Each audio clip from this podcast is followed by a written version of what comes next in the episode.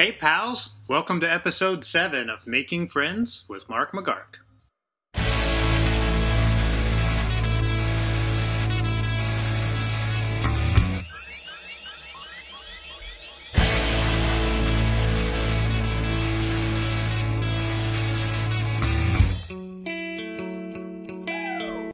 Hi, everyone. Welcome to the podcast. I'm your host, Mark McGark.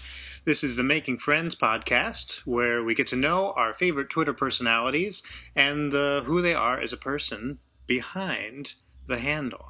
Today's guest is Michael, who is at home underscore halfway. And he is quite a talented and incredible individual, and he's also very friendly and naturally funny, uh, nice and kind, and we just uh, have a, a nice conversation together. Today's podcast is brought to you by my neighbor's incredibly loud music, which I'm sure you can hear right now. It is both the sponsor and the co host to the podcast. You hear that? How can you not hear that? Oh boy. Uh, if you have a chance, please subscribe or leave a comment. Uh, all those things make a difference. And uh, thank you so much for listening. Here you go. Have fun.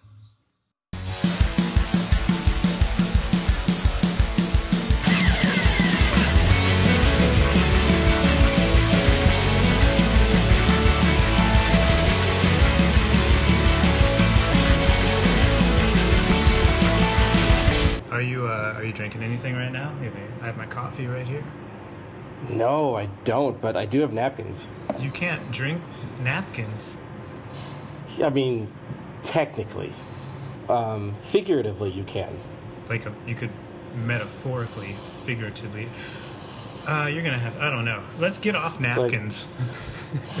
Ah, I thought this was a napkin podcast. no, not today. Maybe in the future when I find my voice more, I'll understand Wow. that it was always napkins all along. Yeah, I would hope so. I would hope so. So you're in Chicago. How long have you been in Chicago? Uh, 26 years? 26 years. That's basically 26 years. most of your life. That's like eight, nine tenths of your life, right? Yeah, I moved here when I was eight. What with your parents, or you just sort of, sort of like get a satchel and a handkerchief and hitchhike Yeah, down the road to. Chicago? On my own, I, I had my own startup when I was in third grade and, uh, you know, just kind of, uh, you know, lived it up, kind of like big in real life. Yeah, liquefying Yeah. napkins for all the other third graders. It was huge. I did. I I invented napkins in 1991. Oh I my god, like you the- invented napkins? Yeah, until then I was just wiping everything on my skin, and everybody else was in the world too. So I was like, we need to fix this. This is this is silly. Like the '80s cleanliness crisis, where everyone was wiping their mouths on their arms and legs and feet. It was just too much. Yeah, the 80s was a crazy time. Nobody had any napkins. We didn't even know what nap. We didn't have a concept for napkins. No. So, I mean, that We that did- we invention didn't know. revolutionized everything. Yeah, the fact that you're cleaning yourself with part of a tree, you know, was not a concept that people understood. So Yeah, before then, you just had to get up on the branch and rub your cheek against it if you got a little pudding on your cheek. And that's if you were creative. I mean, there were so many people that would just wipe their things, you know, wipe their faces on like other people or like their kids or you know, like their their feet. Like it was a whole it was a whole problem. Yeah, you wipe the butter off of your lips using your baby. Yeah. Across the oh lips. yeah, right. That's why baby skin is so soft because it was buttered. Oh, cause yeah, oh, everything's coming together. You're a smart Yeah. guy, Michael. I'm I'm pretty smart.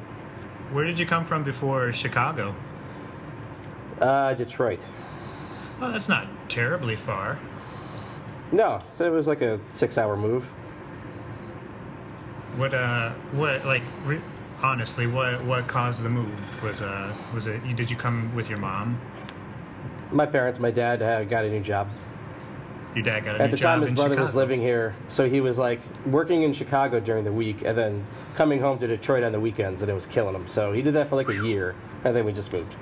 And then you moved. Yeah. What did you think? Was it like an upheaval of your life?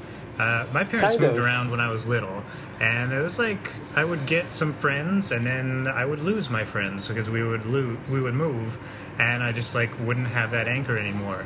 So I think even today I sort of have I wouldn't call it a sense of abandonment, but sort of like a, a reticence to attach to other people because we moved around a little bit and I was just like, I, I couldn't attach too strongly to friends. Yeah, I think that's fair. We moved around a, a lot. Like I would go to different schools every year, but it was always within the Detroit area. But then it really changed after second grade when I moved. So we we moved then, and uh, I've pretty much been here ever since, though. Yeah. Are you like in the It's mostly- city proper, or are you in the suburb of Chicago? No, I'm in the city proper. I've been down here about eight years, and then another three before that when I was in college. Nice. I had a girlfriend who went to the University of Chicago, and she would. Uh, I, I didn't know her when she went there. I met her afterwards, and she would always tell me that the worst part of Chicago was when it was late at night, and she would be waiting for a train. And she said that the subway stations could be like elevated subway stations, like above ground, and it would be like the dead Yeah. of winter, like negative 30 degrees, and you're waiting there for a train. You have no idea when it's going to come, and the wind is blowing, and the, you know, you're freezing, you, you don't know if, if you're going to get out of it alive. She said it was awful. Uh, I mean, I knew I'd live, but outside of that, yeah, I uh, yeah, I've had many nights like that, especially in college when I didn't have a car or money or anything. But yeah, uh, they have uh, trackers now, so you can see where the next train is coming. But the fact that you you do wait a lot outside of rush hour is pretty common, especially Yeah, that time probably of night. it's especially called at the night. L. Yeah, I don't like it at night. I always uh, I always sit by the conductor. and I'm a you know, and I'm not a big guy, and you know, I still feel safer that way. Oh, because of the dangers. Yeah, when when she was talking to me, I didn't even consider that. I didn't even consider the threat of other people who could come and cause violence to you. I just thought of, damn, that sounds really cold. Yeah, it is pretty cold. The winters get pretty harsh. But yeah, there's always the murder factor too, so you got to consider that. Yeah, that's true. Chicago is a pretty murdery town, isn't it? But that's not because of Chicago. It's because Indiana has really loose gun laws, so we can just go over to Indiana, which is like five miles away from where I'm sitting, and go get a gun and come back. That's really a lot of what it comes from. Is that what you do on a daily basis? You personally, you go take an Uber to Indiana, pick up a couple guns, come back, feel good about yourself? Feel No, no, I don't. I'm afraid of everything. No, I wouldn't do that. No, of course you wouldn't. That sucks though. These these different state laws that are so easy to bypass and just cause danger to everyone. Yeah, oh, don't get me it's true. started. Chicago's gun laws are really strict. It's just you can just go across the border, no problem. Yeah. Get Huh. fireworks, all sorts of shit. Um, yeah, sometimes you tweet about politics. It seems like you have pretty firm opinions about politics. Although I can't really say that anymore because things are just out of control now. Like things are Right. kind of in a place where they've always sort of teetered on, but never really sort of like fell over into into this area. And now we're like, oh shit, we are in the muck now. Right. Yeah. Politics. Uh, you know, I feel like it's just part of uh, part of life now. I mean, you. I can't go an hour without thinking about something going on in Washington. You know, it's just. I feel like if you're not, you know, I understand if you're scared, but on the other hand, I feel like we we everybody has to have a certain level of uh, of uh, kind of uh, enlightenment on knowing exactly what you know what's going on to some degree at least and figure out who it is that's you know causing what and uh, you know the heinous activity of leadership every day. You know i just feel like ignoring that is like you know ignoring you know women's rights or ignoring civil rights or anything like that because it's really it's all affected again so i really feel like ignoring that is just kind of ignoring you know a lot of what we stand for Yeah, I mean, if you're ignoring that, you're pretty much ignoring the whole of the population of the United States, or the majority of it. And Oh uh, yeah, definitely. Ninety nine percent of it, I'd say. Like you know, it's it's affecting everyone. He's, you know, there's threats to all sorts of folks. There's threats to the uh, LGBTQ community, to women, to minorities, to the, you know the poor, the middle class. Like really everybody that's not what they look like and what they earn. You know, like it's something that we've never seen before. And the Comey shit this week, like it's scary. Like the fact that nobody's even keep trying to keep him in check. It's amazing. I did I didn't realize that a reality star being president could be so untouchable. Yeah, me neither. I kind of thought there would be a little more balance going on, and hopefully there's bit. some. Behind, I think the what's so shocking about this Comey thing is we sort of, I think, wanted to believe that there was a little more balance going on, checks and balances going on behind the scenes that we just weren't privy to, you know, as the Right. average citizen of the country. But now we see this, and we're like, okay, there's obviously nothing. Right. Yeah. I, I think it's because everybody's in someone's pocket. You know, that's what they're. They're, they all have their hands dirty. So you know, who's going to check who with that happening? Yeah, I have trouble staying vigilant now. Like when it first happened, when he was first elected, it was a very acute threat. So it was like I was motivated, I was ready to do things about it, I was making calls, I was going to marches and protests. But now the threat is less acute. Um, even though daily things are happening, it just sort of like, uh, it, I don't know, I, I, can't say it feels less aggressive. It, it feels just like a continuing aggression going on. But sort of like I think it's what everyone warned us against is you can't let this become normal. You have to constantly tell yourself this is not normal. Otherwise, you'll forget how uh, how present the threat truly is. But anyway, I've been having yeah. a lot of trouble. Like I'm not calling my congressman very often anymore, or uh, making the phone. I'm not doing a whole lot about it. I'm just reading the news uh, a couple of times a day and uh, trying to tune out the rest. Yeah, it's hard. You know, it, it, it's also hard because we all work so hard. We're also busy. We have our own lives, and then we use what spare time we have to fight. And you know, it does get exhausting. And I think it's probably stopping some people from fighting back, maybe, but you just you can't stop. Like, there's so much illegal shit happening. You know, there's so much of a threat to our environment, to our citizens, to our future. Like, it's just you can't let it go it's exhausting, but you can't let it go. Yeah, uh, you're right. We have to keep fighting. Do you have any like tips or tricks to keep yourself motivated, or is it just sort of like uh, this again, and you just sort of like muscle up and go after it? Uh, you know, I, I, it all a lot of it depends on the news cycle. Like I'll try to take breaks, and then something like Comey will happen, and I'm like, well, Jesus, now I'm you know furious and freaked out again. Like I'm trying to you know you try to take uh, some some days I try to take and not think about it too much, stick mostly to the jokes or you know be focused just on work and other life stuff. But yeah. there's a lot of times where there's just so much happening, like that I just feel like a jerk for just ignoring it, and it's upsetting me way we too much personally. Do. We all feel right. like jerks. But what can we do? You're right. We have to live our own lives. Sometimes that's the best thing that we can do, is live our own lives and uh, try to make the people around us happy. Sometimes I wonder yeah. about um, you specifically because I, I know that you take politics very seriously, and I also know that you have this platform that a lot of other people don't have because you do have quite a number of followers on Twitter, and you are vocal about um, bringing attention to issues. Do you ever feel like that that's like a duty of yours, or is that just something that comes naturally to you, and you're like, this is what I'm thinking, I'm going to put it out there, or do you like, in your head, you think, uh, if I don't say this then maybe like thousands of people might not even know it's happening, or that they, uh, or that they can do something about it, or that they should think about it from this perspective. No, I mean I know there's other people kind of saying what I'm saying. Sometimes I do feel redundant, but it's kind of just what's ever in my head. Whatever I'm tweeting is what I'm thinking at that moment, which is why you'll see me talk about Pence one minute, and then I'll be making you know a dick joke the next minute, and then I'll make a cartoon joke, and then I'll go back to politics, and then I'll you know share someone's book or whatever. I, am just everywhere, whatever yeah. it is that yeah, is on my head. Redundancy like, well, is important. Look, yeah, you know, right, seeing the same true. thing again and again re- reminds you what a threat it can be.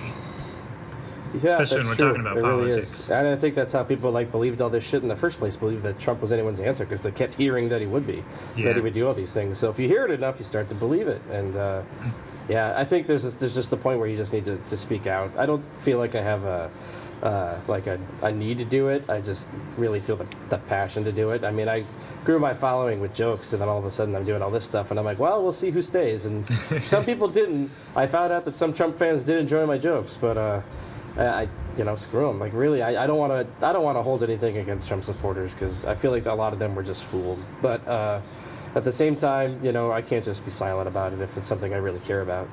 So yeah. I decided to take the pressure off myself to just like not box myself in and just do jokes or be silly or something and just just say whatever the hell's on my mind. Like I've done that the last year, year and a half, where I just haven't worried about if I'm funny or not. Just yeah, if I'm funny that day, I'm funny that day. If I'm not, I'm not. Yeah, exactly. You often are very funny, and sometimes you do kind of like bounce back and forth between very serious ones and very funny ones, which I think is actually great for your audience because you know they don't feel like they're so tramped down in, any, in anything like they, they understand that there's still a lightness there and there's still like you can come here you can get your jokes you can get your political dish you can get what you need um, but yeah, Yeah, like just saying what's on your mind, and I think it's important for people to know that people like you, who are very talented and very funny on the internet, Yeah. um, also are capable of real and deep thought um, and care about the issues. Yeah, you know, and I think there's more comfort in, in, in that knowing that a lot of like comics are doing kind of similar things where they've just kind of dropped whatever act they have that they were promoting on social media and be like, well, something bigger is happening. And so I kind of feel like I'm, I felt comfortable kind of changing things up the last couple of years by, uh, by kind of doing that as well. Not because of him, but it, it's like a, you know, a comfort in numbers. Yeah, for sure. Um, but I think you you know it's also good to tune out every once in a while and just be silly, which you are very talented at.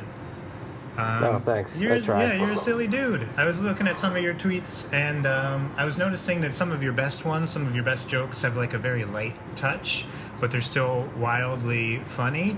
Um, and also, getting off of politics, some of your tweets deal with real mental health issues, like real struggles that people go through.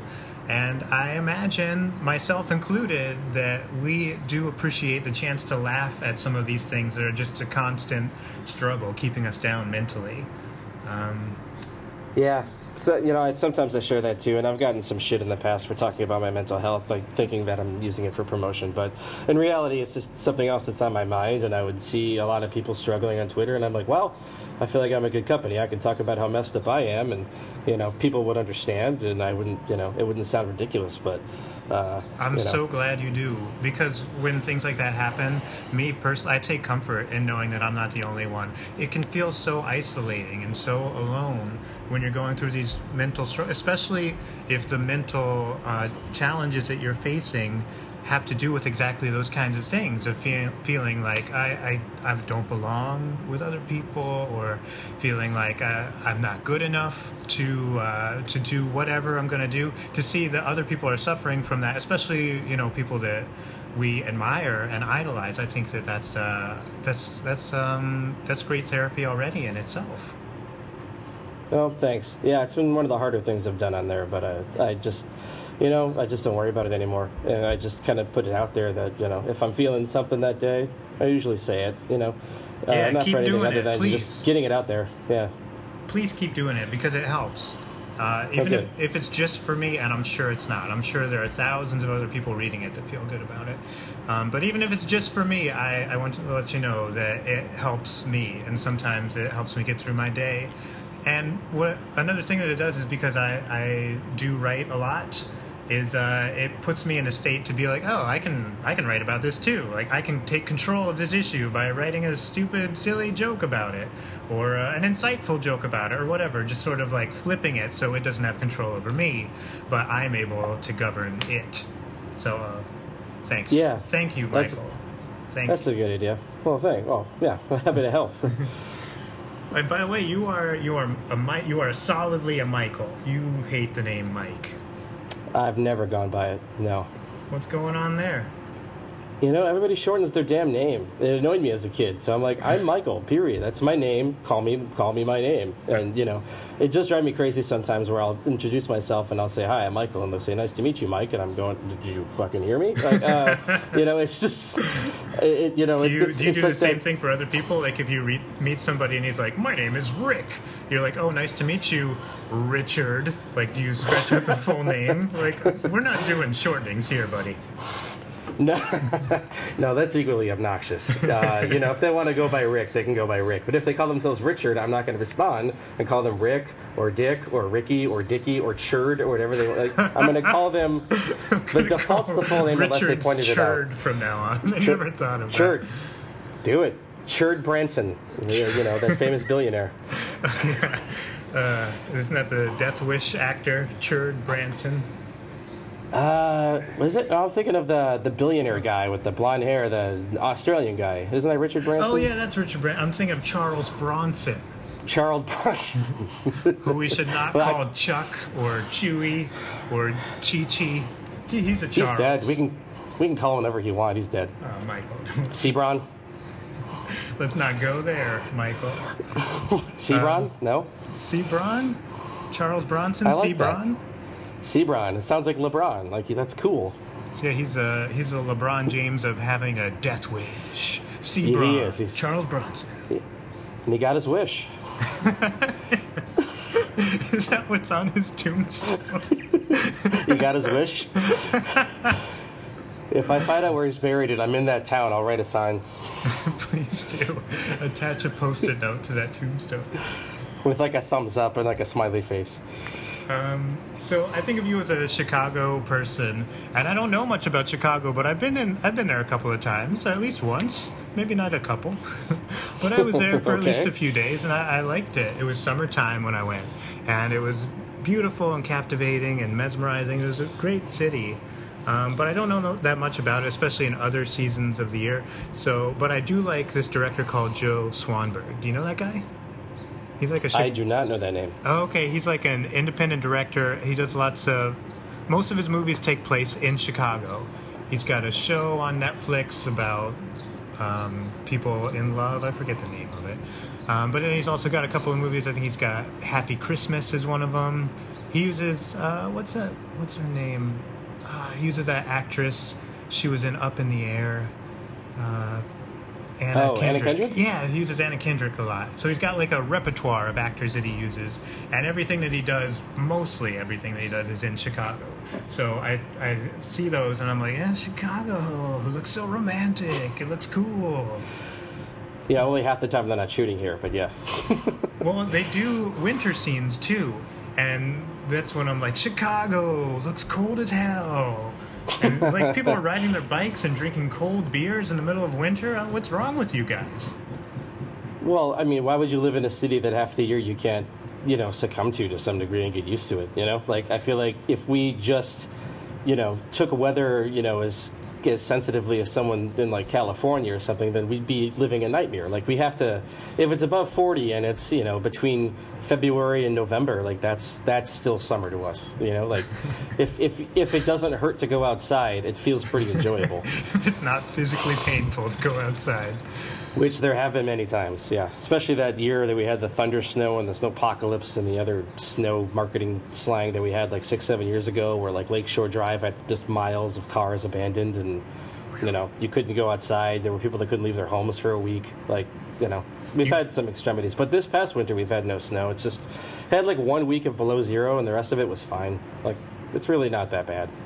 I don't know. That doesn't sound great. But you have a, a really positive attitude about it. Is that uh, is that typical of like. Chicagoans, or are they like New York New Yorkers who will complain about the weather no matter what it is?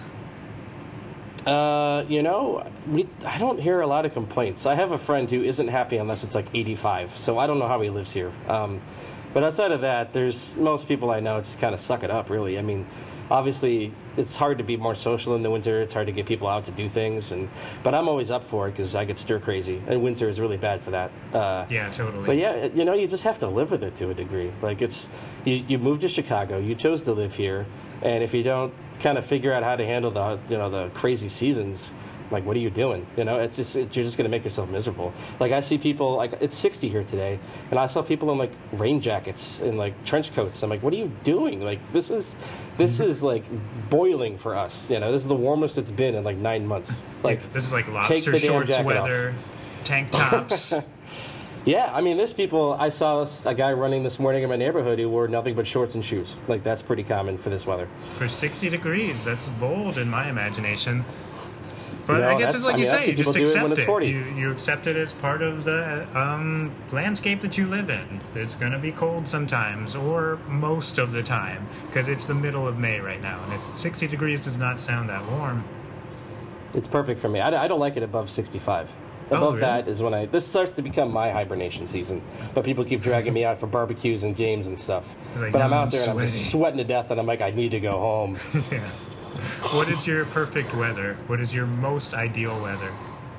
I like a mix of like between 45 and 65, sunny, and have it rain like once a week. Yeah? And what you, you're going Yeah. outside in that weather? You're doing barbecues? You're riding your skateboard? Uh, yeah, totally. I, I'm 34, so I skateboard every day. Uh, so that's a big one. Riding your Uh, kick scooter? Oh yeah, my kicks, my Segway, uh, you know, my uh, my motor scooter, all sorts of stuff. Yeah, uh, my Hoveround. Yeah. Are you active? Um, are you an active guy? Do you like to do outdoor things?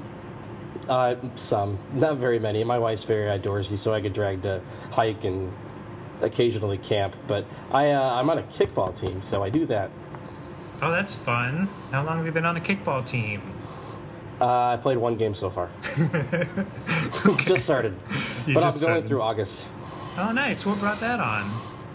Uh, my friend Linda is one of those people who is always doing something, can't sit down, and uh, she plays a kickball league with some of her friends and invited my wife and I to play. So we're doing that, and then we're going to play uh, again in July and August. Like the seasons are like eight weeks each, so we're going to do two of them. Oh, so, cool. And then they're doing like a tubing trip, that whole group, so I might do that in August as well. Oh, that'll be fun too. On the kickball team, do Yeah. you have to um, do you have to play against your wife? no, we're on the same team. Okay, same teamsies. Your wife She seems really kicked cool. my ass. I've seen pictures of her, and uh, you've talked about her a little bit. What's her name again? Tara, Tara. Yeah, she seems awesome. Where did you guys meet? she is awesome. Uh, Match.com 10 years ago. Nice. I've met Yeah. plenty of long-term relationship on the interwebs. That's how it went, and it was it was 2007, so it's still before it was like completely common. It wasn't unheard of, but it wasn't like the norm yet. Yeah, so people are still like, I felt a little funny doing it, but uh, the only reason I did it. what? No, that's the whisperings of other people. Don't worry about it. Oh yeah, you're using the interwebs. You're gonna get killed. Uh, I did it because I wasn't meeting a lot of new people. I was living back at home with my parents, helping them out, and I just wasn't meeting anyone. And Match.com had like a 75% off, so it was like five dollars a month for like three months. And so I was like, well, sure. So I did that. And my best friend, who was the best man at my wedding, was like, "You shouldn't do Match.com. It's just a hookup site. You're not going to find anything. It's misery." And so, but I was like, "It's five dollars." So I signed up. I made my account. Don't remember a thing I said on it. And uh, the next morning, I woke up and I had two winks. You know, it's kind of like the Facebook pokes. Oh, yeah, I remember the like winks. A wink from somebody. Yeah. Yeah, Uh, like I- when you're I a little got too two. shy to say anything to somebody, but you it was sort of like a little internet flirty gesture is the wink. Yeah, like a little, you know, you know, gesture from across the room. You know, one of those, uh, one of those Mm-hmm. It's as if you were in a things. crowded room, you caught each other's attention, and what do you see? A wink. A wink Yes, across exactly. the room. Which, but this one's which work, always works in real life. Um, Yeah, never so I had fails. two, never fails. Never fails. It's completely foolproof. Okay, you had two Uh, winks. I had two. I had one the ne- the morning after I woke up. I had two winks. One was from a forty-something year old divorcee in my town, and one was from and I was twenty-four at the time. Oh, and one was from Tara, and so I responded to Tara, not the divorcee, and the rest is history. Wow, uh, that's great. So that happened very quickly. Was she uh, One day, Was she in Chicago, or did you guys have to do like a long distance relationship for a little while, or what? we had to do like an hour, hour and a half relationship. She was in the way south suburbs, and I was in the way north suburbs at the time. So she um, she had to come up and get me. It was my family was going through a lot, and I didn't have a car at the time, so I didn't have a way to get to her other than like going taking the train from work downtown or something. So when we first started dating, she would always have to drive up and get me, and she. Uh, a common thing among South Side Chicago folks is that they really uh, don't travel very far. For some reason, they just don't. So she didn't know much of anything of the city, and certainly nothing north of it until you get to like Gurnee Mills or Great America, like which is almost in Wisconsin. And uh, so she didn't really have any idea of like really how to get to me. It was brand new territory for her, but she'd have to like get me every week, and I felt bad. And then I found out that when we, that I found out like months later that when we met, she was unemployed, so that was, it was like a lot of gas money to get up there, and I didn't know, and I didn't have a lot of money, but we figured it out. And so Yeah. I would start to like stay with her after work, like I'd spend weekends at her apartment, and after a few months, and then we moved in together a few months after that, and Oh, I'd That love to hear how this whole thing progressed. Yeah, it was you know it, it was cool because we had a lot of struggles early on with like outside, not with us. We were always great, but like the things going on around us were just cha- chaotic and insane. Yeah, so with we you kind of taking like care of your family and with her being unemployed for a little while, and I'm sure plenty of other things that you don't have to go into. a lot of other things. So like we um so we met shortly after, you know, shortly when all that was going on and like the first year, year and a half was when probably 90% of our uh, bumps had happened. So, you know, kind of developing relationship around all that madness, you know, it really kind of solidified us pretty early on, you know. Yeah, in the same way that a child gets sick for like its entire childhood, and just like every other day, the kid is coming down with some new illness. But then, after a few years, their immune system is built up. They're no longer vulnerable to these things anymore because they've worked through it. They've been through the struggle and they're stronger because of it. And that's sort of how a relationship can go, especially one that starts in such a chaotic way at first, too. Yeah, exactly. We were kind of the black sheep of our families. We kind of had it more together than the others, and you know the others are going through a lot of hard times, and there was so many, so many insane things happening, and so we were we kind of found, you know, kind of bonded on the fact that both of us are going through some similar things, but also some very far apart things, and we each were like the ones kind of holding our families together partially at the time. So it was. Uh, so there was understanding to go along with it, you know, like it wasn't like the other person's problems was so alien that we couldn't understand Yeah. or cope. And you could So- lean on each other. When Yeah. You, when you probably felt like there weren't a lot of other people you could lean on at that time. Yeah, that's very true. So, what was? Uh, tell me a little bit about your first date, and then uh, if you have an engagement story, tell me about that, and uh, tell me a little bit uh, about your wedding. Oh, it's all very cute. Are you sure? Oh, c- please, please make my heart burst with happiness. I'll make it pitter patter real good. Okay, it's ready. All right. Well, let's see. Our first date, she had to come and pick me up. Uh, it was the first full time paycheck I ever had, so at least I had money. Uh, so I had that. Um, my mom was freaking out. I was fine, but until my mom started freaking out and getting nervous for me.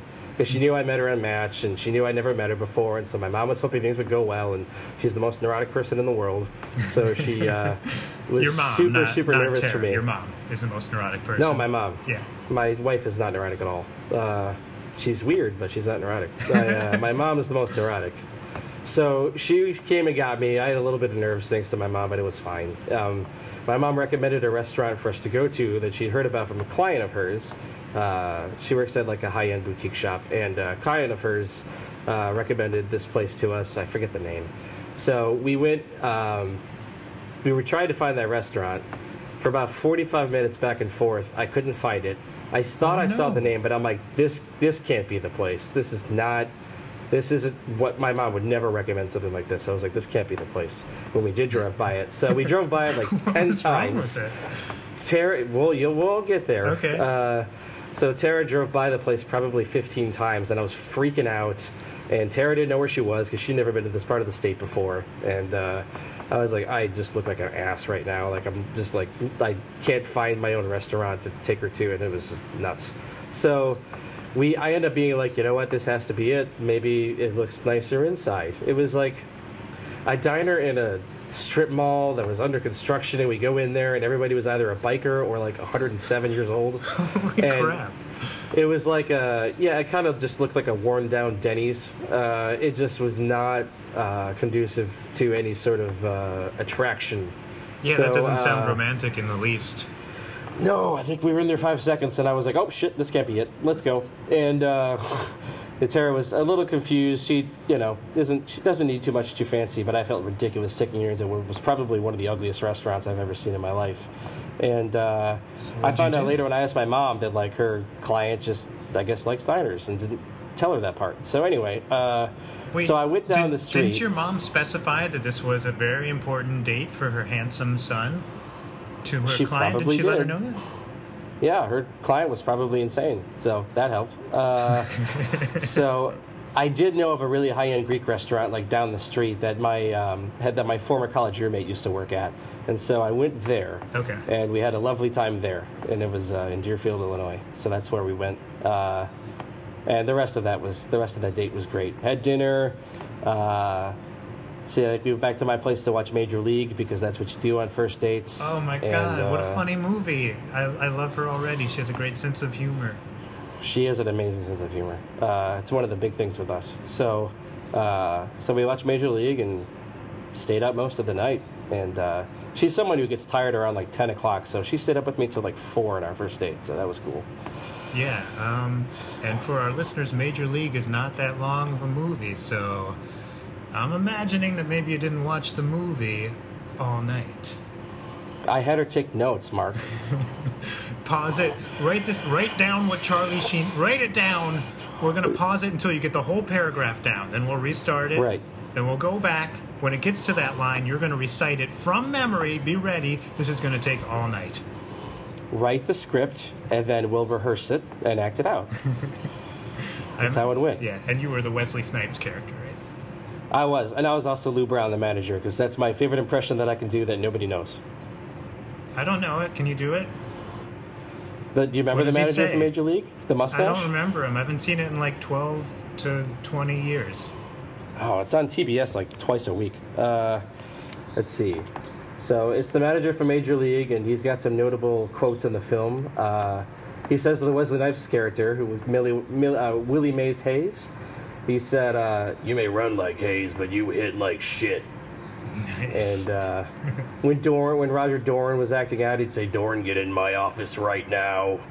Uh, you know, he just kind of had that that smoker's voice to him. Yeah, very distinguished like voice that James Gammon had. Smoked down a, James a Gammon. full cigar in one breath before he would say any line. That's what it always sounded like. Yeah, that's great. That was a fun impression. That's that's uh yeah. I, uh, that's not an impression you hear very often, but that's a good one. No, I could do Lou Brown of the Cleveland Indians. That is not a voice that, yeah, that most. Whenever I do it, people are like, "What do you? What is that?" like, Did you don't just worry make about that it. up? That can't possibly be from anything.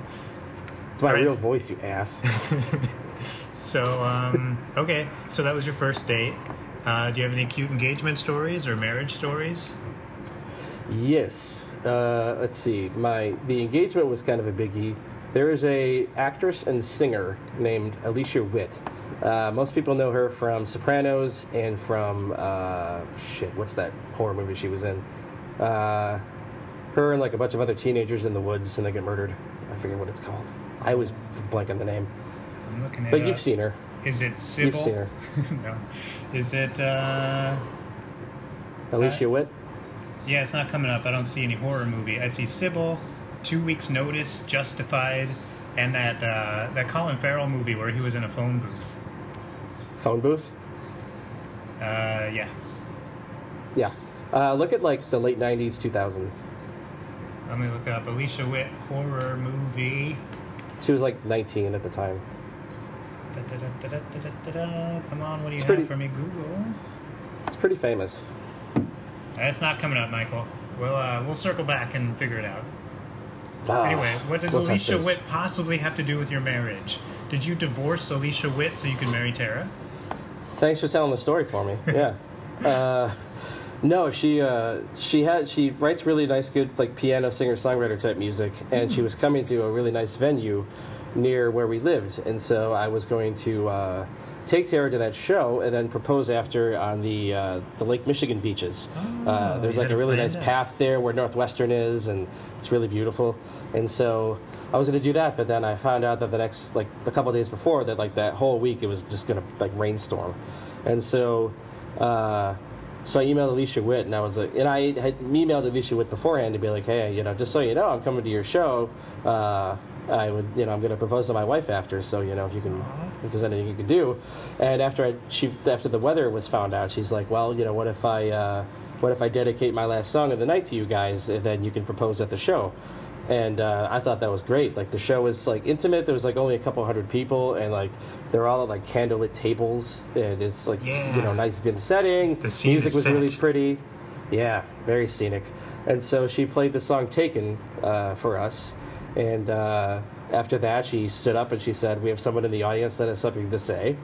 And then I got down on my knee and freaked her out and uh, proposed right then and there. She immediately said yes. And then instead of staying there and having our backs patted all night, for some reason, we just frantically ran out and decided to go downtown to the signature room where no one would care that we just got mar- uh, engaged. And uh, she called her mom, and I called my best friend, or one of my best friends, and uh, he wasn't too excited. But you know, that's that's dudes. Am I, am I right? And uh, so yeah, So so, you- that's how it went. That was uh, Memorial Day six years ago. That's amazing. My heart was pitter pattering until you said the thing where you ran out. Then it stopped pitter pattering. Yeah, then we were just like so like, like, you know, so kind of so light that it's so lightheaded after having that experience that uh, we just kind of like instinctively like just ran out and she wanted to make her phone calls. When she called her mom to tell her, her mom's first question was, "Are you pregnant?" So that was fun. that is fun. you must have been a bundle of nerves leading up to that because you went through all the work. You even contacted Alicia Witt to let her know what's going to happen. So it's not like you could back out at the last minute if you changed your mind. Not that you would. No. Of course you wouldn't. But I mean, that's one of the key factors of anxiety is feeling locked into feeling like you have to do something. So you must. No, it was just leading up to the, you know, that I had to do it. That I had this enormous secret I was hiding all night. We went to dinner beforehand. I had the ring in the box in my pocket. I was hoping that she wouldn't like walk on that side and feel it. Yeah. So I had to really kind of avoid that. And what was even more frantic was that I was going to pick up the ring that afternoon, and I had the jeweler off, you know figured out. It was like a you know an old business, you know, family run, really you know nice little boutique jewelry store.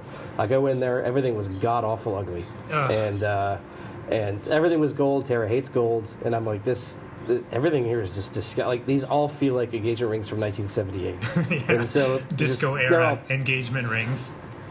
they were all terribly outdated, and uh, so I freaked out. And it was like 2 a.m. on a Saturday. I was supposed to pick Tara up like a half hour away.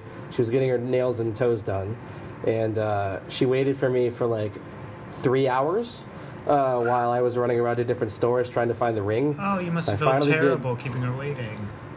I did. I was just telling her that I was sick and you know to wait for me to pick her up, and apparently I was sick for you know for uh, three hours, Yeah. and so she was pretty mad at the time. But I was like, well, this will work out. you Yeah, you, you knew you had this thing that was going to magically solve any little tiny problems that might have been going on that day. Right. She might have been irritated, but I was like, this will pay off. This will pay off. Don't worry. But I, I ran around to like five different stores because it was a Saturday and stores don't stay open. You know, stores like that don't stay open. You can't get a ring at eight o'clock on a Saturday unless you go downtown, and so that's that's what I had to do. And so I have a uh, question after- for you. When you proposed, did you use the voice from Major League? I didn't have a chance otherwise. I had to. like that's the that's the voice we I use intimately that excites her. So I had to be like, well, I have to I have to seduce her as much as possible. So I was like, darling, will you marry me? And she was like, yes, yes, of course. So you know, I had to use the voice for that. I'm so glad I it had to seduce. out. Yep. I, th- I think the movie that you were referring to could it possibly be? Oh shit! I lost it. It was just here. Could it possibly be? I'm hoping it comes back. Urban Legend. That's the one. Urban Legend, starring Urban. Alicia Witt, soon Yes. to be in compliance with Michael as he proposes to Tara. Yes. What was she like? Did she uh, did she follow up with you, Alicia Witt, after you proposed, and be like, "That was amazing"? We said hi to her after the show when people were patting our backs and stuff, and she was gave us a hug. We took a picture with her. She was excited for us, and then we've seen her a couple of times since, and you know we always say hi, and you know she asks how we are and all that. So she remembers us quite well. She she tweeted it, I think, and uh, and uh, the venue took a picture saying it was like their first engagement at their at their venue, so that was big news. Aw, So yeah, that. so it was cool. that's yeah, cool. she follows me on Twitter, so she knows who I am still, and it's cool. And uh, you have a lot of uh, strong friendships too, don't you? Don't you like have like a, a core group of dudes that you hang out with? Uh, dudes and gals, yeah, Dudes and gals, forgive me. dudes and gals. Did they populate your wedding? Did they all come? Oh yeah, our, our wedding was a, an enormous hit. Uh, due, due to our friends and how fun they are. Yeah, I'm very great. I'm very lucky that online and offline I have a lot of folks. So I, I have a good support group uh, offline. Uh, so as well as online. But yeah, for the wedding it was uh, it was terrific. Like it was it was a blast. Like everybody talks about it. People were like dr- like relatives were dropping their kids off at the hotel, and then coming back to party for a bit. Like it was really it was something. We we did the whole wedding ourselves, and nobody else had any input, so it was all on us. Even though we weren't making much, we still made like a five thousand dollar wedding happen. And uh, Nice. I made the music. Everybody loved the music. The food was delicious. Uh, it was it was a blast. That, are you saying you DJ'd your own wedding? I did. I used my iPod. I made a playlist. Okay, so you weren't on the turntables and then some like keeping them going and then just like running off to dance with your wife for three seconds at a time while the records were spinning and they were coming to a stop. And I gotta go back and go to the DJ table. That, That was happening. tempting. That was tempting, but I went for the iPod. Good idea. Yeah, a lot of people will um, will overdo it at their wedding. Like, do, do you really need to have four DJs spinning tonight? Do you really need to have like a disco ball that shoots lasers and candy onto the dance floor? It Oh, seems a God, bit much. no, we went to one. I'd say uh, keep right, it after we, right after we got married, I think right before or right after we got married, uh, other college friends of hers got married, and the uh, the bride was like mega into Disney, and so the the wedding was Disney themed, and they were like a Disney characters around, and there was like a candy table, and it was just it felt like if a seven year old was getting married. It was very it strange. sounds like. It Sarah sounds was like very much not like that. It sounds like uh, when uh, when little girls talk about the their dream wedding when they're only like seven or eight, and it's all like imaginary to them and abstract, and they just uh, think of like uh, all those romantic tropes that they could use, and it's like, okay, we're gonna make our wedding plan now at age seven, and whatever happens, we're gonna stick with this because this is so important. And then like they actually did stick with it, and they're like, and Belle is going to be there, and the Little Mermaid is going to be there. Goofy, even Five-O oh from Fi- I don't think he's even a Disney character, but he's going to be there. So Yeah, yeah, sure. Why not throw in five oh. I think you can be an adult about it and have a really fun celebratory marriage. That's the way I think of it. Is just like a big celebration. We're like, we're in love. Come hang out. Which is Yeah, like my that's favorite how it was. We were it. so busy dancing and partying that neither of us really had anything to drink. Tara was worried that she'd spill something on her dress, and I just like didn't even have the time. You know, you can't walk past anybody because everybody knows you. So you know, you, I, I can't make the route to the bar. So Everybody I wants just a piece of you." that was the most I'd ever danced in my life. I'll never dance like that again. Wedding dancing is so fun though, because you can really lose your inhibitions. Because you're with all I your really- friends. It's not like you're trying to impress somebody. That's true. Yeah, that's that's kind of how I figured. I just kind of rolled with it after like a half hour. That's great. And I- I've seen pictures, you've shared pictures from your wedding day, and your your wife looked gorgeous, and you looked handsome. Uh, I'm I'm glad to hear it was a fun time. It was a super fun time. A friend of mine was the wedding photographer. Another friend was the videographer. So we had uh, my friend Sarah played the wedding music. She played Final Fantasy songs on the flute while Tara was walking. So that was cool. and uh, And she marched to the altar. That's what she played. Uh, she played the love songs from Final Fantasy. She didn't play the fight music. So that you know that set the tone a little better. That's but yeah, we got married at Tara's aunt's house, which is a, a log cabin on like a couple acres of land on like an wow. apple orchard. So yeah, it was pretty cool. Um, do you and your wife and many of your friends share a lot of the a lot of common interests? Like you mentioned, video games like Final Fantasy. I know you're a huge Metallica fan, and you're like really into music, even other than Metallica. But I know that's like a big Yes. anchor for you. You mentioned Major League. You guys, uh, you guys always bond over this kind of stuff. Actually, not always. No, uh, a lot of my friends are into like anime and comics and and uh, superheroes and stuff like that. And Yeah. but some of some of them anyway. And I, I don't really care about that stuff. So I, I'm more into comedy, more into baseball uh, than they are. I have a couple of friends that are really into baseball, not many. Uh, and I have, I have friends that are into music, but not always mine. But uh, I oh can yeah, you're usually get, I can too. usually take a couple I friends or something. baseball. Yeah, yeah. So a few of my friends care about baseball. Not not most, but a few. So your dream day would be to see Metallica play at Wrigley Field, I imagine. Yeah, followed by you know but maybe the opening act would be you know like uh, Craig Ferguson or Stephen Wright. So there you go. That sounds awesome. There was there was actually a, a, a time where Metallica played on Craig Ferguson, and that was fantastic. I think they had a whole week with him actually. Yeah, like right before Craig went off the air, he had Metallica on on his show for the week, and I was like, my favorite band on my favorite comic show. This is cool. All they need are like the Cubs to show up, and we're good. Yeah, it's good. Uh, congratulations to the Cubs winning the World Series. Yeah, that was fun for a week. My uh, my girlfriend's whole family is from Cleveland. Um, and they don't really care Oof. about baseball, but they were saying that Cleveland itself was a little upset about the outcome of that game. However, a few months before, the Cleveland Cavaliers had won the NBA Finals. So you know what? You you both get to have something. That's my opinion. Let Chicago Yeah. have the baseball. Let Cleveland have uh, the basketball. That's true.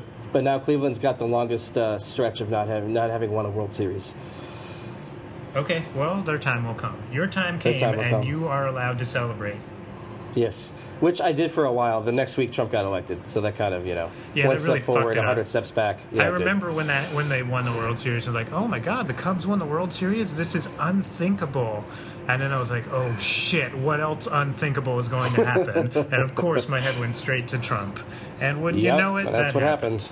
That- That happened.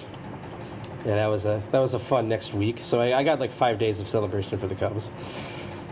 Okay, we're going to get into the Twitter questions in just a second. I just have a couple other things I want to hit on before we do that. Um, the first thing is that you are incredibly generous and nice on Twitter, and you're always helping other people out.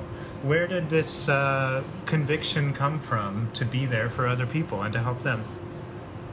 Uh, I always try to be there for people in my life, so it just kind of transferred into the internet, you know. And you know, I see Twitter for what it is. There's uh, so many people on there that think it's like uncool to, you know, care about, you know, if if you have success on there. I think it's uncool to like promote other people, and I I think that's nonsense. So you know, I know that there's a lot of people on there. And let's, the you know, the fact of the matter is that people want to be seen, they want to be found, and there's good folks out there that are funny or interesting or intelligent or all of the above. And so I you know, if I see somebody out there that deserves more of a spotlight, I have, you know, I've tricked 50,000 people into following me, so I can promote them to those people and say, hey, follow these people instead. They're they're hilarious. They're awesome. You know, they're whatever. So, Yeah, you know, you it's just it's just a case of just like just trying to be good to people. You know, that's really just what I believe in. I'm You certainly are, not um, perfect. Yeah, but you I are try. incredibly generous. I think that um, you go above and beyond even what, what could be expected, and I appreciate that. With your help, not only me, but uh, some of our friends have uh, been featured in Funny or Die with tweets that you've sort of uh, retweeted and thrown out there so other people can see. Uh, we've been seen by people like Lin Manuel Miranda or Mark Hoppus or, you know, like big accounts that have the power to get even more eyes on you.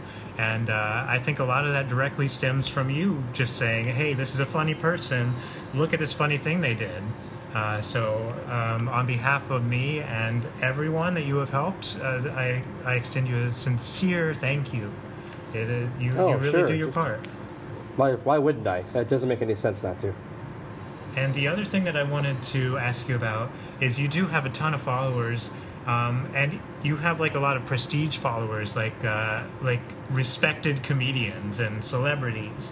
Um, uh, Aparna Nancherla, for instance, which is one of my favorite comedians. I like you guys interact on there every once in a while, and you follow each other, and I think that's so cool. What what are some of the people that follow you that you're totally psyched about?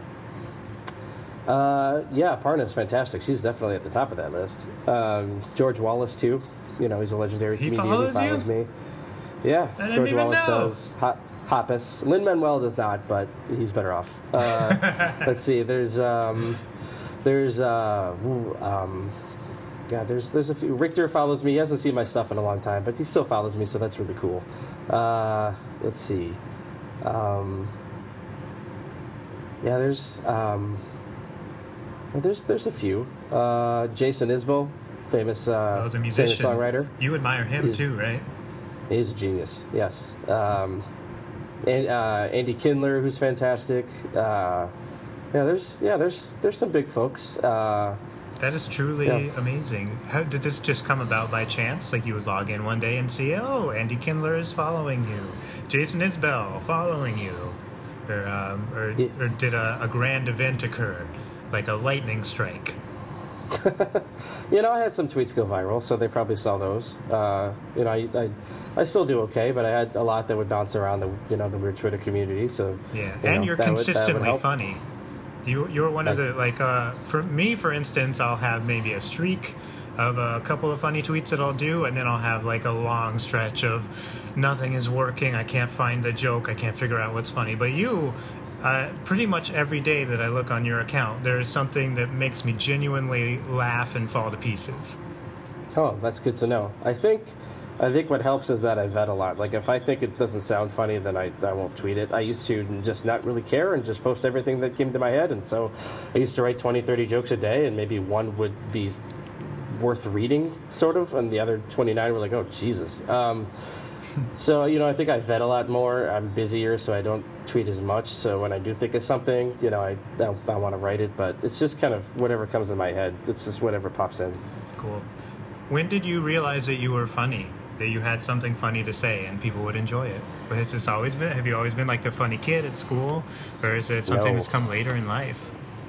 Later in life, for sure. Yeah, I was a pretty uh, angsty kid, so I wasn't all that funny really until maybe college was when I started having some sort of sense of humor, and uh, you know, I think a I think I, it may kind of go hand in hand with all the tragedies I've had in my life because I feel like you need to develop uh, different perspectives of how to look at things, you know, as a form of survival and mental health. Yeah, so I that's, think it kind that's of what a lot of your that. jokes are: is taking a perspective that you wouldn't think and looking at a very serious thing and finding an angle where it's hilarious. Well, I, well, thank you. I don't even know if I do that sometimes, but I'm glad I do. It's just, uh, yeah, I just, it's whatever pops into my head, and you know, just trying to find find different ways to look at stuff and to make humor out of you know strange situations or whatnot. You know, my, my parents always had big senses of humor. Uh, not exactly like mine, but both very distinct, and so I think that probably helped too. But Yeah. I really started to develop it more, you know, growing up, and uh, uh, you know, I, I was have made my friends laugh a lot, and uh, you know, before I started Twitter, they're like, "Oh man, you should really do stand up," and I'm like, "That's laughable." So you know, making those people laugh, and making the people in my life laugh, and not just genuinely hokey, like, "Oh, he's my buddy, so I feel like I need to laugh at what he's saying." Like, Yeah. genuinely hearty stuff I would do at parties and be the center of it, and it felt good. So I was like, "Well, maybe this will translate on Twitter." I don't know. So I gave it a shot, and that was when Twitter comedy was really thriving. Was when I joined. So it was it was a good time. I think the timing of that probably helped me grow too. Uh, a lot of people have helped me along the way, so and that's another reason I give back. But you know, I think the, the other gener- and the other generous people, uh, of which there were many, and the fact that comedy Twitter was like really in its heyday then, I think helped as well. Yeah, you came in at the right time. I mean, I did. I, I, I feel like you have the talent that no matter what time you came in, you would have been a big splash. Uh, did you ever Well, try stand up or think about doing it? No, No. nope. I tried improv twice. I was terrified. I'm never going up there again. Uh, yeah, I've been thinking about improv, but I'm a little scared to try it myself too. Um, it is scary. It's just like, uh, oh, you're up there, you have nothing to go on. You're just there, and you have to make something happen. Are you serious? I don't know if I Yep. can handle that. Plus, Uh, I have no memory. I don't know how comedians can memorize like 60. I don't care how much they train. Like doing a, a 45, 60 minute set, it just sounds like ridiculous to me. It does Like, sound impossible. Yeah, I don't know how they do it either, except that it is their full time job. Although, I don't know, because a lot of them are also actors and making movies or doing TV shows or doing other projects. So they do need to dedicate certain time just to memorizing. They do, and thinking of good jokes and perfecting them and trying them at clubs and taking Yeah. the time to do that and like it's just yeah, that's that's pretty amazing. Uh, I don't know how they remember it. I can barely remember anything. Have you ever submitted anything for like a late night show or uh, any kind of writing job like that, like a funny writing job? Just for fun. Uh, I had uh, uh, the head writer of Fallon follows me, and he um, had me put in a packet once, and I, I waited way too long because I freaked out, and so nothing came of it. But uh, I submitted it. Uh, just you know, I I just did it for fun. Really, I had no real interest in actually kind of doing that full time. I really like what I do every day, so it would take a lot for me to leave it. Um, but I just did it just I just did it because I was asked, and that was an honor. Yeah, it must have made you feel flattered and talented. Yeah, the fact that he like reached out to me and was like, "Hey, can you commit something? You submit something?" And like, I just have the hardest time when I'm asked to do jokes. Like, I can, Right. if it's on my own time and my own capacity, Yeah, I, you know, forms I could do stuff. But yeah.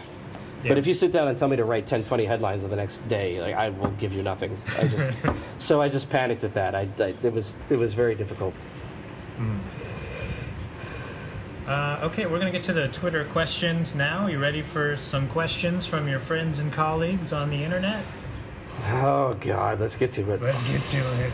Okay, so I, I uh, made a tweet asking for people to ask questions to you. Uh, the first one that I see here is from Ghost Mom, who is at Radtoria. I really don't want to read this one, but it's here. So I'm going to ask you. She, she, she gives a graphic which is disgusting. And Yeah. she says, My question is this What is Michael's poop number? And then she has Mm-hmm. this graphic with type 1 through type 7. Oh, Jesus. Where uh, one is like very constipated, and that shows what that looks like. And type 7 is the opposite of the spectrum, where it's inflammation. shows what that looks like. I don't I don't enjoy looking at any of these. But then like type four and five are right in the middle, and those are like the more normal ones. Anyway, she wants to know what's that poop like, Michael?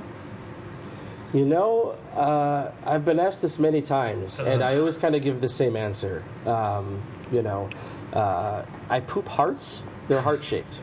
so, because I fall in love with everything I eat, so when it comes out, after I've broken it down through my body, it comes out as, as naturally a heart.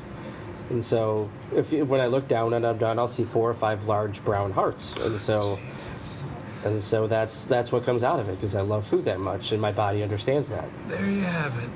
Michael poops hearts. Multiple hearts. I do. Um, yeah, like four to five. On average, four point three. Okay, okay, we're going to stop this question and we're going to move on to a different question. This one comes from the Burger King, who is at a burger a day. Your your picture, your profile picture, is a picture of you raising your eyebrow, one single Yes. eyebrow. He would like to know, can you raise either eyebrow by itself? Yes. All right, you're in shadows right now. Let me see the left one. Oh, there it goes. And the right one. He's doing it. He's doing like a dance between the the two. Uh, okay, there's both at the same time. Up, down, up, down. It's like one of those uh, funiculars. Is that what they're called? On the train Sure. tracks in the cartoons, where one cartoon Binoculars? character would pump one side and the other the other side, and that's how you go down the tracks. That's your eyebrows. Those are my eyebrows, man. It's fun. At Adam Browd would like to know how are your crops faring? How are my crops faring? Yeah, um, and then I suggested changing that to how are your craps farting? Uh, well, like I said, uh, like I said, Mark, I, I poop hearts. Um, I fart diamonds. So there's that. My crops. Uh, I don't have crops, but I do have mint plants in my backyard, uh, and a couple that's ferns. one of my. You can just pick a leaf off and eat it. Pretty much. Yeah, they're in mint condition. It's delicious. Oh, so, Michael. um, You don't have to Yeah. say that. no, it's true though. So My grandfather like had those. those uh, when I was a little kid before he died. And we would go to his house in Michigan. And we would see his garden, and he would always pick out little sprigs of spearmint and give to us, and we would eat them. yes, it's it's delightful. Maybe I can put them in drinks too. It's, it's a good time. Nice. What's your go-to Thank drink? you, Adam. Uh, it's called a blind Russian. It What's that? is vodka Kahlua Bailey's. That sounds good. Uh, it's like you mostly taste the Bailey's, but it's like 20 times stronger than Bailey's. That is not something that our friend Adam would ever drink, though. It is not. No, he does like omelets though. Uh, Mason Petefert at Mason with a pen. She's referencing your pet, who's named Tinga. You can tell us a little bit about her. She says, Michael, why is Tinga always flipping us off? Did we do something to make her angry? I'm sorry, Tinga. Tinga is a sweetheart. She is giving no one the finger. She has uh, very extended claws for climbing, and uh, so sometimes in pictures they may be sticking out, and that may be how it looks. But Tinga is a very nice girl, and she apologizes for any hurt feelings caused. Our listeners are probably wondering what kind of creature she is that can extend her her claws. Maybe thinking a raccoon or a cat or a a, um, a rabid monkey of some kind. But what kind of creature is she? She doesn't extend them; they're already extended. I think just the fact that they're long claws is sometimes what makes them look like they're doing a certain thing when they're not. But she's a green iguana. Yeah, and she's darling. She's really cute. She looks She's like she has a lot of personality. She does. She is sassy, but she will also fall asleep on you, like snuggle up. She's really, she's really nice. Is she warm when she falls asleep on you? Because aren't they cold-blooded creatures? They're cold blooded, yeah. If I have her out too long, she'll get cold. But uh, her cage is very hot and moist. Nice. Is but is it like a cat or a dog on your lap where you can feel their warmth or no? No, not so much, because she gets colder over time. Okay, Andrew Chammings would like to know if you hadn't tweeted thousands of jokes, where do you think that creative juice would have gone? Uh, jokes with people in real life or another creative outlet of some sort? God, I don't know. I mean, I've always made jokes with friends, so I guess I'd still be doing that. But uh, I think this my head would go insane.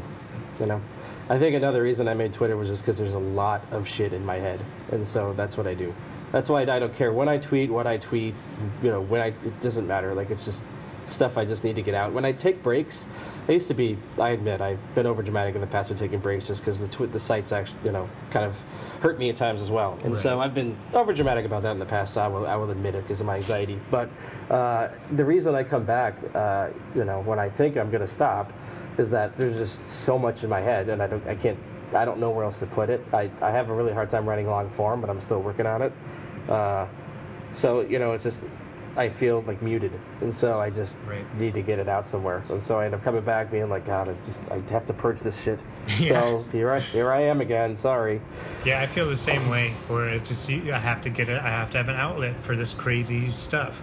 But I also do wonder if I would be better at writing longer form if I didn't have Twitter to just suck all this stuff from my mind and put it out in front of somebody within seconds. If I were just to take my time a little bit and sort of like form a thesis and see where it goes, if I might have better luck with that. Um, but know, your yeah. answer leads into Andrew's next question. It's a follow up question. He says if Twitter got sold or went bankrupt or whatever and disappeared tomorrow, would your first reaction be relief or sadness? Ah, jeez. I think sadness for friends, but uh, relief that the stuff that it's done to me mentally would be dead. Uh, uh, Tragic Alley at Tragic Goalie here says, I have a question. What does his handle mean? Your handle is at home underscore halfway. What does it mean? And where is home for him? And also, do you know where I live? And can you help me find my mom? Allie, you live in Des Moines. I think your mom's in Utah. Uh, so there's that. Uh, I live on the north side of the city, so I do know where I live. Uh, I haven't memorized. I have a tattoo of it on my back, the lower of my back, uh, my address. So that helps. Um, Are you being so I look in the mirror. No. Uh, and uh, what was her real question? Oh, my my handle. yeah, Um, what's it mean? I came up with that when I was 19. Uh, it was kind of how I thought I was in life, like halfway to like everything that I wanted to achieve. Which I was 19 and I was an idiot. I was like five percent done with the things I needed to achieve in my life. But Yeah. I'm like I'm at 50. I'm I'm halfway to everything I could do before I'm dead. 'Cause who you know who cares that I'm 19 and not doing shit yet? And so uh, that's where I thought I was. And so I just kind of kept it, and it's just been a handle ever since. It was my AIM name back in the day. It was my uh, uh, it's yeah, just pretty much AIM and Twitter. I think it's like yeah, yeah. That's that's what it's from. That's and my old old old old Yahoo email, where I Oh, first yeah. started it Back when everyone had Yahoo emails. in 2002. Yeah. And uh, home halfway sounds a lot more romantic and pleasing to the ear than what your 19 year old self would have had, which is uh, 120th. Home 120th. Yeah, yeah. And well, at the time I thought it was half, so I wouldn't have thought of 120th. But if, if had I had I done that, it would have been, yeah, a little aesthetically bizarre. yeah, so if you if we develop the technology to go back in time and you can meet your younger self as he's making that handle, just just let him go with it. Don't don't tell him about that part. That's Um, true. I'll be like, can- in 10 years, you're going to make a terrible comedy account, and you're going to use that handle for it. It's not terrible in the least. Oh, that's right. It's horrible. Oh, Michael. Uh, our friend Billy at YGRENE E would like to know how much can your face bench? 180. Shazam Jones at Just for a Minute says, What is your go to karaoke song, and will you please sing a section of it for us on the podcast? Uh, no. But I don't like karaoke very much, though. If I were in LA, I would totally uh, karaoke with Jess. She's the best. The I think the favorite song I ever did karaoke. Uh, I once, well, a couple times I've gone into uh, like Japanese karaoke rooms where you get your own room with your friends and it's like real karaoke, not some dumpy bar. And uh, so I did that for the very first time a couple years ago. And at 3 a.m., after having a few drinks, and almost nobody was there anymore, uh, I thought it would be fun to sing Fucking Hostile by Pantera. so I did that. So I sang a speed thrash metal song at 3 in the morning. Uh, completely lost my voice in four minutes. Yeah, you must have torn yourself to bits. I did. Uh, it's a, if you've heard it, it's one of the most aggressive songs they've ever written, and I uh, I did that, blew out my voice for the next day, and I would do that again with you and Jess. that would be fun. I don't want you to blow out your voice, but um, Let's let's yeah, let's do like a like a soulful ballad of that song. We'll we'll we'll, we'll bring it down a little.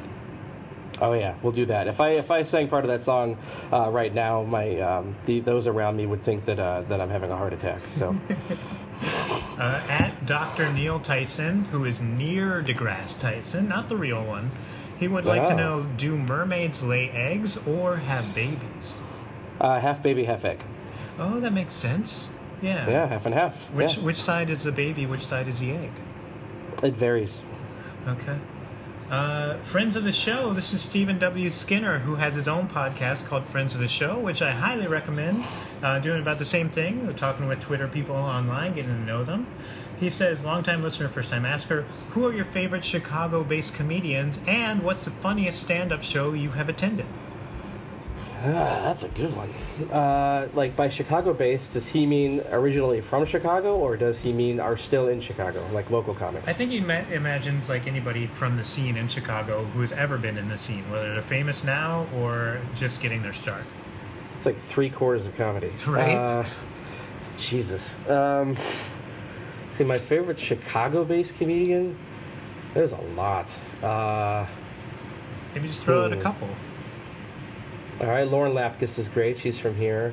Tina Fey, Steve Colbert, um, Chris Farley. Um, Wow, you know when you Hmm. start listening to them, it's it's astounding how many are from there. I'm not sure if he realized what he was asking. Anybody like uh, of recent? I, I know Kumail Nanjiani's got a movie coming out. Do you like him? Kumail's fantastic. Yes, I love Kumail. Uh, also, a very good political voice on Twitter. Um, yeah, he's great. Uh, God, there's just there's so many fucking people. Uh, Beth Stelling is from Chicago. She's Mm, really yeah. great. I like Beth Stelling a lot. Um, So basically, Miller's funny. yeah, all you have to do is like throw a paper airplane somewhere in Chicago, and it's gonna land on the funniest comedian that you'll ever meet. Well, until they, you know, have to move for their career and then go to LA or New York. Chicago breeds them, but then, you know, they're shipped elsewhere. And he would like to know: Do you remember a good show that you've seen in Chicago? A particularly memorable show? I think the the best one was my first one, and that was uh, Lewis Black and Mitch Hedberg. Oh my goodness! You saw That Mitch Hedberg. great. Is is he from Chicago? No, Was he? I don't think so. No. I don't think so. I think he was from the West Coast. But the, the scene was Uh, so thriving and inviting that I imagine he felt comfortable there. That's Yeah. What do you remember about the one. show?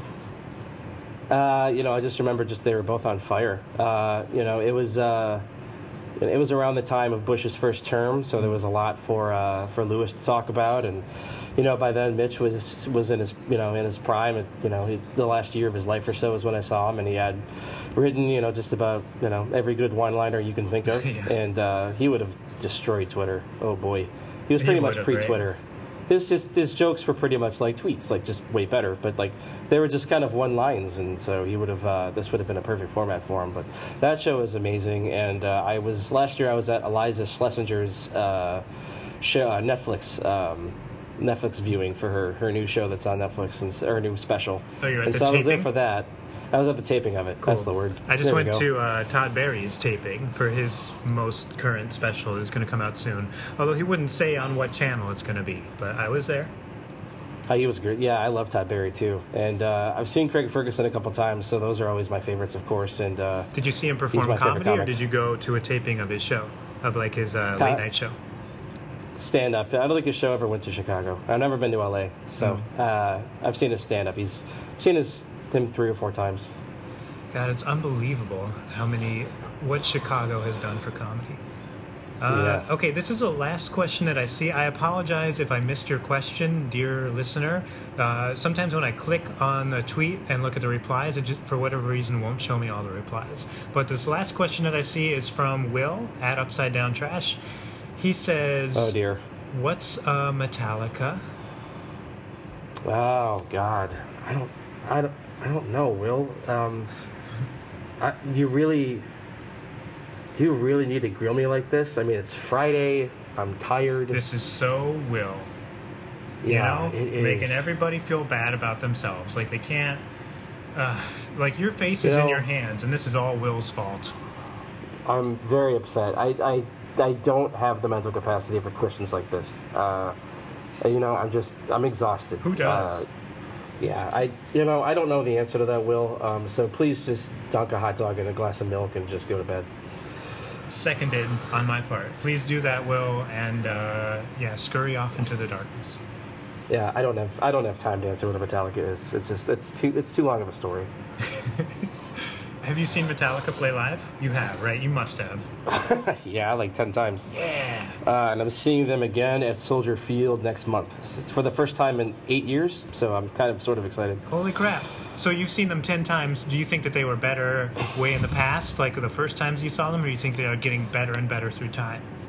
They've gotten better the last couple of years than they have since they were young. Uh, I first started seeing them on the Load Tour 20 years ago, so they were that's when they were starting to lighten up a little bit and shortening their older songs, and that was kind of annoying. Um, and then James, you know, has taken a long time to keep his voice strong, and last couple of years he's done an excellent job of that. New albums are amazing, and uh, I think they sound better now than they have since the early 90s, honestly, since before I could see them. So it's a, it's a good time to be a Metallica fan. That's awesome. It's so amazing how these uh, bands that have been around for a while just keep doing it and keep making amazing music and delivering spectacular performances. It's like, how are you doing this? You're like 60 now. It's true. Yeah, they're in their early to mid 50s, and they've been doing it 36 years in October. So it's uh, it's pretty amazing how they can do that. God bless them. Yeah. Michael, do you have any plans for the weekend coming up? Uh, any any big plans? Or are you just going to hang out with your wife? And what, what's up? Uh, let's see. Tonight we're seeing some movies. Tomorrow is another friend's birthday, so I'm going to be celebrating that with her. Uh, this time of the year where everybody's been born, so uh, so I'm going to be doing that. And then Sunday's Mother's Day. Cool. You going to see your mom? Yeah, we're to see both of the moms. I don't know what we're doing yet, though. My mom is really bad with the phone, so I have yet to hear from her. Okay. You'll figure something out. Uh, just spending time with mom is really all that matters. Yeah, I think we're gonna go to some old timey Italian restaurant. That's what my wife's my mother in law wants to do. She wants to go to like one of the old original Italian restaurants downtown. So I think we'll do Uh, that. one of those Italian restaurants in a diner in a strip mall. That's where you're gonna go. Yeah, definitely. I won't go there unless the average age is 114. Well, Michael, this has been super fun. I uh, I hope that you enjoy the movie tonight. I hope you enjoy Mother's Day and uh, uh, just generally have a good weekend and a good uh, life. I'll see you again. You- We're gonna talk. you too, man. I hope you enjoy the rest of your days. It's not hard to end a conversation. There's like, uh, how far forward should we go? Like, when is the next time we're going to talk? Could it be? Uh, should I tell him to have a good year? Should I tell him to have a good weekend? I don't know.